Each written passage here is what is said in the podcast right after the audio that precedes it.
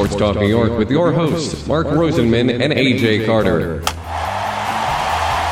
Sports Talk New York is sponsored in part by Prince Associates for all your insurance needs, the Phoenix Tube Company, the law firm of Decolator Cohen and DiPrisco, Solomon Jewelers, and General Needs Charity, serving our homeless veterans with dignity. And now, here are your hosts, Mark and AJ. Joining us now is a former offensive lineman who played 12 professional seasons in the NFL. The bulk of his 171 game career was spent as a member of Gang Green. He played his high school football at Lynnville Sully High and was a standout at Graceland University. Is it a pleasure to welcome former New York Jet Jeff Criswell to 540 AM Sports Talk New York? Welcome, Jeff. Hey guys, how are you tonight? We're doing real good, good, and we're really happy to have you with us tonight. Before we talk about the current state of the New York Jets, let's talk a little bit about your career. Back in high school, you were a defensive tackle and quarterback. The major colleges that recruited you all wanted you to walk on as a tight end. You instead took a scholarship as a tight end for Graceland, not Elvis's mansion, but an NAIA Division II college, with enrollment yep. of 850 you know, students. Why did you decide to go there? You know, mostly because I felt like it was an opportunity to play and play right away. You know, yeah, I was I was kind of a mixed mixed mutt. I, I being an offensive or defensive uh, tackle and and uh, quarterback, it was just a I was you know tough guy to to understand where I would fit in most of these uh, larger schools, offense or defense, as far as that goes. Um, interestingly enough, my brother, he also went to Graceland University. It was called Graceland College at the time. And uh, he was there. He's a year older than I am. He also played football. And and I had met a few people down at uh, in Lamoni at Graceland and, and kind of liked, you know, that atmosphere. And I went there and I got hurt right away. As soon as my first, you know, couple weeks in, I had a knee problem and it looked like pretty much I wasn't going to get a chance to play. But that's why I went to Graceland. It was uh, just a good opportunity. It was a great school to go to. Uh, I had great friends there. I had the college experience that I was looking for. So it's also very interesting because similar to the quarterback position for the Jets, three offensive tackles get injured in one game for Graceland. You move from tight end to tackle. You played well enough to be selected to the Heart of America Conference All Star team that toured Europe. I have to imagine that's a pretty amazing experience. All of a sudden, playing football in front of you know thirty thousand people. Yeah, well, you take your accolades where you can get them, right? You know, coming from an NAIA Division two school um, you did get a lot of, uh, of accolades. I, by, by my senior year, um, I had uh, I had made uh, honorable mention, I think, All American, and, and you get to go over to Europe. It was uh, an interesting thing. It was before the NFL had ever been there, and we got there. We played a bunch of club teams, which was interesting. I mean, we were, you know, pretty much all conference or All American uh, football players. And when we got there, we realized that we were playing kids that were like 14 to 54. and so after our first game, we decided that we would go ahead and uh, switch up and play different positions. Um, yeah, it was a different experience. You know, my football, uh, the stadium that we played in, uh, pretty much back to golf course and a cow pasture. And you know, you had uh, maybe at any given, maybe our homecoming was you might have had a thousand people there. Uh, most of the time, it was just whatever the students could gather up. Was probably much smaller than than uh, an average sized uh, high school nowadays, especially a Texas high school. Um, so it was a, it was an interesting deal. I mean, of course, you know when you're playing when you're playing, you're not thinking about those things. You're just worrying about competing and doing well at, at your job. It's also interesting because, as small as that school is, the NFL Combine Scouts do make trips to, to Graceland every year. How did they miss you? You know what? Again, you know, I don't think that I was considered. I was like 260 pounds. Um, you know, I, I probably ran like a four, four seven or a four eight, which isn't bad for a lineman, but I wasn't real heavy. Strength was very moderate. My, uh, I guess my football IQ was pretty high. Um, you know, I got drafted in the tenth round. Uh, the USFL was still around. It was that same year that they that they uh, uh, uh, stopped the league so I went to Canada and I tried out for the Montreal Alouettes. Right. And I was there for about two weeks and basically was cut on the practice field. I made twenty seven dollars uh, a week, So I didn't even know how much I was making until I got the paycheck. I was like, "Is, is this is this real?" I, was, I thought it was kind of a joke. It was crazy because the dollar was like uh, more than what the Canadian dollar was, so it was like seventy-two cents on the dollar. Um, that was quite an experience. I mean, uh, you know, then I went. I was moved out to California. Uh, I was still working out. Uh, you know, basically, I got a job at a gym, which was great for me, and I got my weight up. So got up to about 275 to 280 somewhere in there, and then the strike came, you know, in '87, and then kind of goes from there. But I don't, you know, the, we didn't have a lot of scouts. I mean, these, the scouts that would come by were combine scouts. They, you know, they took a 40 time. Uh, I don't think anybody ever actually had me lift or go out on the field outside of doing a 40, and uh, just kind of kind of passed over, you know. It's amazing players that that can end up playing 171 games in the NFL get passed over. You know, it's interesting because if I remember correctly, you seem to have appeared in Jet Camp out of nowhere. But you mentioned 85, you were cut by the, the Montreal Alouettes. Um, mm-hmm. No one in the NFL or CFL called you out of football, as you mentioned, working in, in a gym. The NFL strike comes. You played three games for the, the Colts, starting three games. Strikes mm-hmm. ended. You're out of a job again. Then, of May of 1988, the Jets invite you to camp. What do you remember about that early camp and your prospects of making it back into the NFL? Yeah, well, it's uh, it's an interesting story because, as you know, the the strike in '87 gave a lot of guys like me an opportunity to play. I'd already sat out a year and a half of football, thought it was pretty much over. Thank God I had an agent, you know, and I was his only player, by the way. But I was living in Orange County, California, so I was in pretty good shape. Uh, you know, the strike came; they were pulling guys off the street to to uh, fill the teams and I got called by the Indianapolis Colts, and that's where I went. Um, fortunate enough to to start and play three games at uh, I think it was right guard, and after that there were probably four teams or so, four or five teams that wanted to sign me, uh, including the Colts. Uh, the Jets, I had probably what we felt at the time, based on some research that my agent did, uh, that they probably weren't going to do any draft picks uh, they were going to try to get some guys shuffled around that they already had. Uh, they just got the first round pick in Mike Haight, who's from the University of Iowa.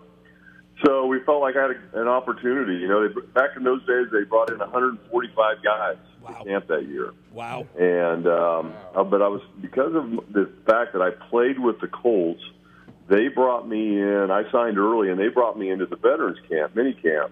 And you know, Joe Walton's uh, system it was a very difficult system to learn. Uh, like I said, I, I, I feel I have a pretty pretty high football IQ at least, and um, I got to, I learned the plays. I got to mingle with the vets. Uh, I got to know those guys at minicamp and so forth. So by the time training camp come around, I was kind of ahead of the ahead of the curve. Unfortunately, uh, not only did they draft somebody, but they drafted a first round, a third round, and a sixth round yeah. In front of me. so I thought, geez, what the heck, you know? And not to mention all the other guys that were already there. I think we were like, um, I don't know how many guys we had. I think we had at least 15 or 20 guys on the offensive line trying out that year. Um, it was just a lot of guys. But uh, I started working right in with Mike Haight. They were trying to push him a little bit, and uh, I was just in a good position to do so. And and played in several of those uh, preseason games, and I did well and uh, made the team. You know, as a backup. You, you, the team starts out two and one that season. Dave Cadigan gets injured in week three, and week four in Detroit, you make your first non-replacement start. Did that game yep. have more meaning to you than the games you played with the Colts? And and, and um, well, you know, it's, it's you know, you're, you're when you're in it, you're caught up in it. You're you know, everything is you're kind of going day by day.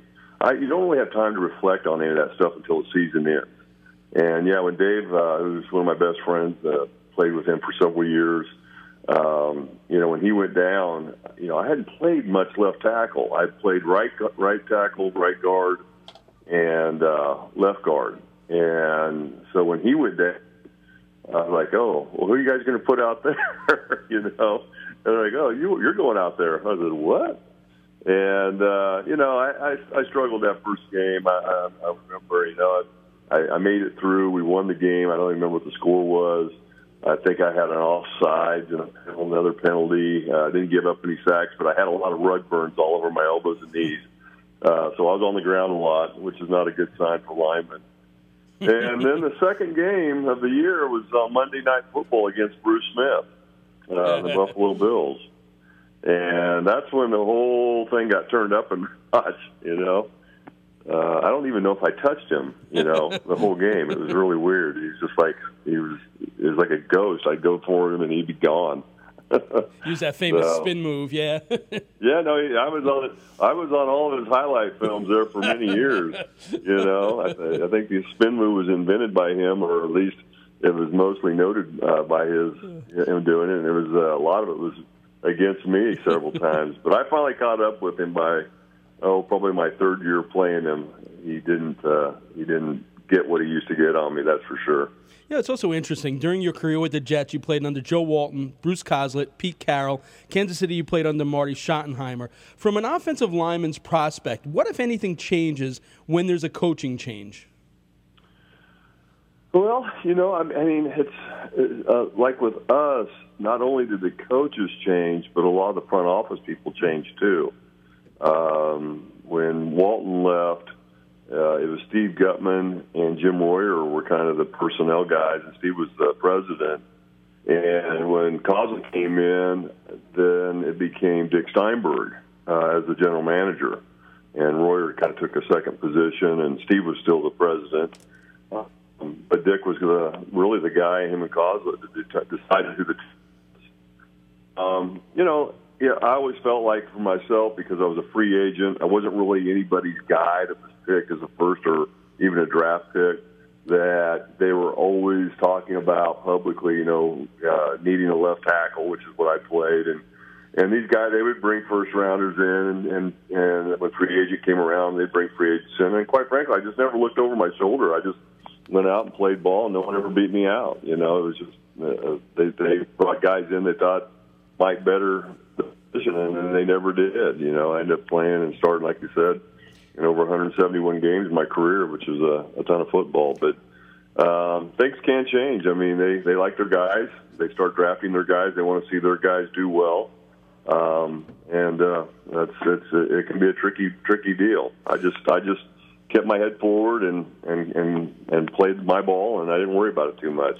You know, this question really is pertinent today. You played in front of Ken O'Brien, Pat Ryan, Tony Eason, Kyle Mackey, Mark Malone, Troy Taylor, Browning Nagle, Jeff Blake, Boomer Esiason, Jack Trudeau, Glenn Foley, Steve Bono, Rich Gannon, and Elvis Grbac.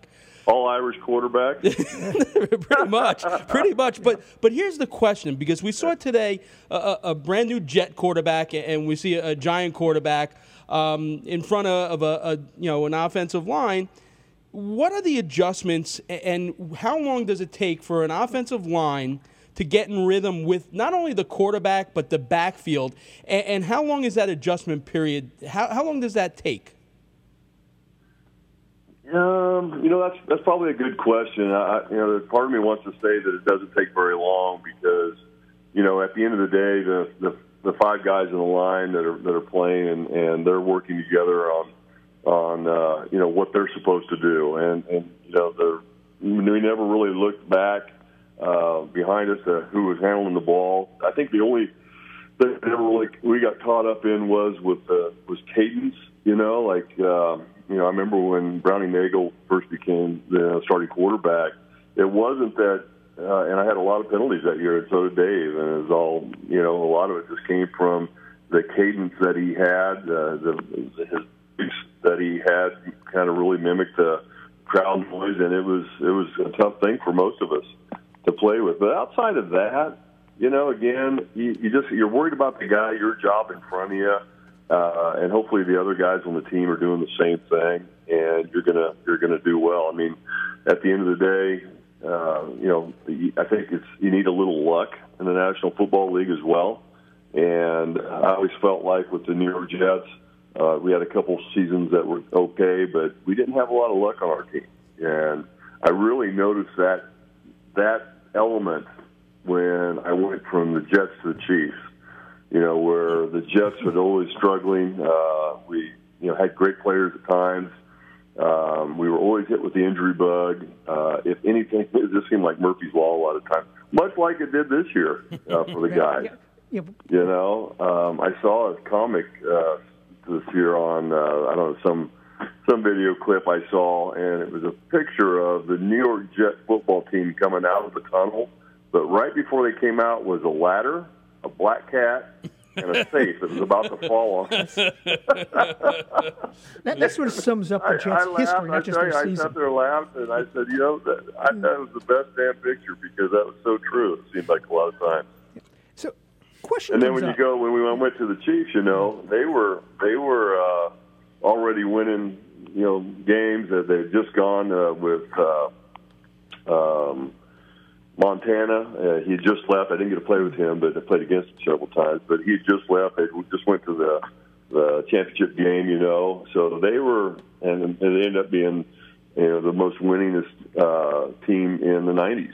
You know, with Schottenheimer and Carl Peterson. So, you know, and you, you come from a team like the Jets where we struggled a lot, and you start talking with the guys that were on that team, and they just looked at you cross-eyed, like, "Oh, what are you talking about?" You know, I mean, you know, out of it by the eighth game of the season. What are you talking about? They were never, never experienced that. Where, you know, hell, most of us were playing for our jobs and our livelihood, and and playing in New York, uh, just being in a in a, a large media market, you had everybody after you at, at any given time. You know. So let's two two questions about this. Look, weird things that happen to the Jets. Uh, weird thing one: what happens in the locker room uh, when weird thing after weird thing after weird thing happens? How do you rally? How do you say, you know, you look around and say, what's going to happen next? Or how do you try and get beyond something as odd as saying your quarterback coming down with mononucleosis? Yeah, it just depends on what part of the season you're in. I think. I mean, most of the guys in the locker room, even though they come up 0 and 3 and they're not really playing, at least offensively, good football right now, um, you're not out of it. You know, I mean, I know the statistics are against them, uh, but they're not out of it. And you know, just being in the AFC, uh, they still have some teams they can beat there. You know, yeah, uh, the strangest things happen. I mean, who gets mono, right? Yeah. Uh, we, we're, we're missing four, three or four, you know, key guys on our team that uh, they need to have healthy, and they got hurt right away. Uh, and that's that's just a tough a tough thing. But right now, I don't think anybody's throwing in the towel. I I, I wouldn't see that. And you know, in the National Football League, you know, um, one of my offensive line coach was Art Shell years ago. You know, we he always said to us, you know, hey, just look, there's 17 guys up in the top office there looking to replace you guys, regardless how good you think you are. Know, they're they're we're always looking to replace you, and so you you gotta you got uh, when adversity hits, you have to learn to play not only for your team but for yourself too. You know, and, and free agent uh, and with free agency, you never know who's looking at you. You know, if you end up going to another team or whatever, and you tank or whatever, it's it's it, it's reflected because uh, the big guy in the sky, you know, the film doesn't lie. You know, you know, one of the, one of the weirder and maybe more tragic moments, sort of in the Jets' history, and you were on the roster and you're probably on the sidelines, was the Dennis Byrd hit when he ended up mm-hmm. being taken from the field paralyzed. And of course, he worked mm-hmm. hard, he recovered, and then in a strange shed fashion, he, he died a few years ago in a mm-hmm. car accident. yeah.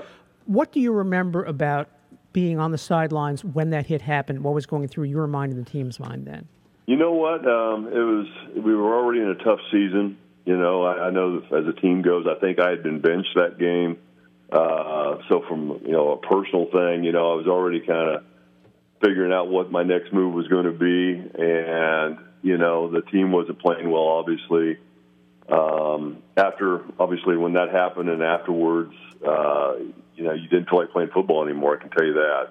And the Kansas City Chiefs, who ironically who I went to later, I mean, they they they didn't feel like playing either. You know, they just wanted to get the game over with. And you know, the thing was, I think it showed we rallied the next week. We played Buffalo up in Buffalo, and we ended up beating them. You know, um, I think we ended up. I forget what our record was that year. It wasn't very good, four and five or something maybe. Uh, but it was wasn't very good, and it's it's tough when somebody gets injured, especially injured that way, and they become incapacitated on the field. Uh, your heart sinks, and you know. Then obviously, you know, here a couple of years ago, he gets killed in a head-on accident, you know, in a freak accident. Um, you know, just uh, it's a tough thing. You know, it's hard to believe that you've been out of the league for over 20 years now. In watching, Tell me about it. Yeah, in- in watching the game today, you know, I, I see tons of differences. But from someone who's played the game, I have to imagine that the difference in the day, the the games that you played to today's game have to be mind-boggling. What do you see as the major difference between the era that you played in and what's going on today? Well, from a from just from a fundamental from a, a position, I don't see a lot changing uh, with the offensive line. You know, the the rules haven't changed any for us. Um, you know, guys are still hitting with their head every play. Uh, it's part of the position, and it's not talked about, um, except after you, and you've been out ten years, and all of a sudden you, you you can't remember where you are or where you've been, and and then that's when you notice it. But so it hasn't changed. I wouldn't say too much with offensive line, but you know the the thing that's probably changed for the better is that practices are a little easier. You know, they don't. When I got in the league, you had uh, you know training camp, two practice a day, three hours of practice. Uh, if you got hurt, they just rotate somebody else in, and they went full go all the time. We started practice off the very first practice with an Oklahoma drill. You know, and so I think from the standpoint of position, that's that has changed. Uh, obviously, the quarterback protections and hitting with your helmet and spearing and and all of these things, and then technology. You know, I mean, it, it used to seem like it took forever to get through a game anyway. With when we just had TV timeouts. You know, I found you're you're out there on the field going, "Are we going yet?" No, TV timeout. So you're waiting, you're waiting, you're waiting, and, and it seems like if you had the momentum you start to lose that a little bit. Well, now you've got all these red flags that can come out, and now you're waiting even longer. Everything's got to be uh, checked and rechecked. Um, and I think the verdict or the vote is still out on you know if that's a uh, a big plus or a big minus. Uh, I guess it depends on which way it falls. If it falls for you, it's a plus. so you mentioned, so so you mentioned pace of play, and, and, that was kind of the topic of conversation this week with Tom Brady chiming in on the penalties. So as a former offensive lineman, it gets talked about a lot on broadcast that they could call a holding penalty on every play. So how true is that? And then, in your opinion, how do the refs find the balance of knowing when to let it go and knowing when to step in and throw the flag? Yeah, you know, I think I think I think we're for you know, I'm an assistant football coach here in in uh, Greenwich, Connecticut. Uh, uh, Brunswick uh, High School, and uh, offensive defensive line, and we had several holding penalties this week, and it was like you know on running plays, I just don't see how uh, how they're called really. I mean, yeah, an outside guy like a tight end or something trying to do a reach block on a on an end, uh, grabs the jersey, turns and spins them, but they shouldn't even really be called. And on the on uh, as far as holding as, as with pass protection, um, yeah, that's that's that's that's tricky. I mean, you know, guys are taught, and we train these kids at an early age. Get your hands inside, and not only does your hands inside usually win, you know, especially with leverage, but it also keeps you from getting penalties. Um, torquing guys to the ground, high-low hits, all those kinds of things. Those are real obvious movements um, that uh, you're probably going to get called for and they're, they're very judgmental. I mean, we had a couple kids this weekend on our high school team that they just overmanned the guy, threw the guy to the ground, and they called that torquing, and they they gave penalties. And it just it just wasn't right. Happens in the National Football League some. The game's played a lot more from the waist up. You know, not so many guys on the ground. Um, but it's it's it's it's a judgment call, you know, and hopefully you get an officiating crew that that uh, isn't flag happy about it because yeah, they they probably could call holding on somebody every play at some point. It's interesting because quarterbacks always have one career drive or a pass they remember. A running back may remember as long as run from scrimmage. A, a receiver, a, a, a, specific touchdown pass. A linebacker, a sack, a safety, and interception. What's the one single play that you remember from your career and why? Huh. Well, that's a good question. You know, usually the offensive line kind of think as a group, and uh, we even have fines. You know, against uh, being you know, singled out or uh, you know being an individual as such. Um, you know, I guess there's if they go by uh, kind of a, a reward or awards that I got when I was playing. Uh, I remember playing uh, on a Halloween evening against the New York Giants and Michael Strahan's first year rookie season and um, I played uh, damn near a perfect game. You know, at least that's how it graded out. And I got the I got the only game ball for that on the offensive side for that uh, that deal. And, and so it was it's probably a cumulative things. I don't remember you know really one play that I said, oh yeah, that's that's great. Now I can remember a couple plays where I got knocked out of the park on interceptions and stuff, you know, and got got hit pretty hard on interceptions. But uh, one play that I'd say kind of you know just made my made my career. I can't say that I I've even thought about it really. So it's also interesting, especially today. The quarterback position this season has taken a big hit early. Darnold out with mono, Big Ben out for the season, Drew Brees out with injuries. The Eli Manning era ended today with an unbelievable Nick, comeback Nick win by Daniel also. Jones, Nick Foles. Um, and it's interesting because the fans in the media always put so much emphasis on the quarterback. But without a strong offensive line to protect him, it's almost impossible, no matter who's behind the center, to perform. As an offensive lineman, are you surprised that of all the positions on the field, the offensive lineman might be the least celebrated of all positions, yet in the modern era, it is has the most Hall of Famers inducted out of any position. Hmm. I, you know, and I didn't know that. I didn't know that fact. Uh, to be quite honest, um, you know, I mean, it's it's it's not surprising. I mean, there's so many guys that that I played with uh, that are deserving of all kinds of uh, you know awards and and uh, for your teammates, I guess to to recognize that is kind of you know the thing, the feather in the cap for you. You know, you're as a group again. You know, you're you're everything you do together. You, you go to lunch, dinner together. You practice together. You sit together, and there's always a group of seven, eight guys that you're with all the time and uh, you know, so you don't think of yourself as an individual that much, I guess, and for your teammates to be thinking about you in that way um, is great. I mean, it's just it's an awesome thing. Um, yeah.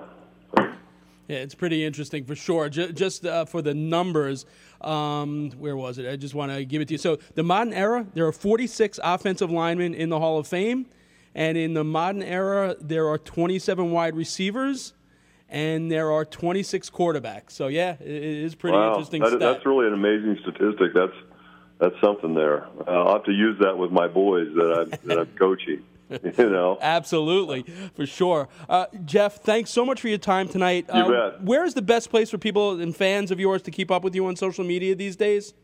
You know what? Um, just uh, yeah, I don't really have a, a large social media platform. I, you know, I'm on Facebook. Um, you know, I'm a realtor here in Greenwich. Uh, you know, they could look me up there for need of a home, and and then I'm with the Brunswick football team here in Greenwich. So we were doing that. And you're not deleting your, your post on Facebook like Antonio Brown, right? no, nothing like that, man. That's that's really uh, disheartening and discouraging. Yeah, it time. is. It's a very sad thing. It, it certainly disgraceful. is. Yeah. All right, Jeff, thank you so much for your time tonight. We really appreciate it. Yep. All right. Thanks, guys. Have a great evening. You Talk too. You later. Jeff Criswell, former New York Jet.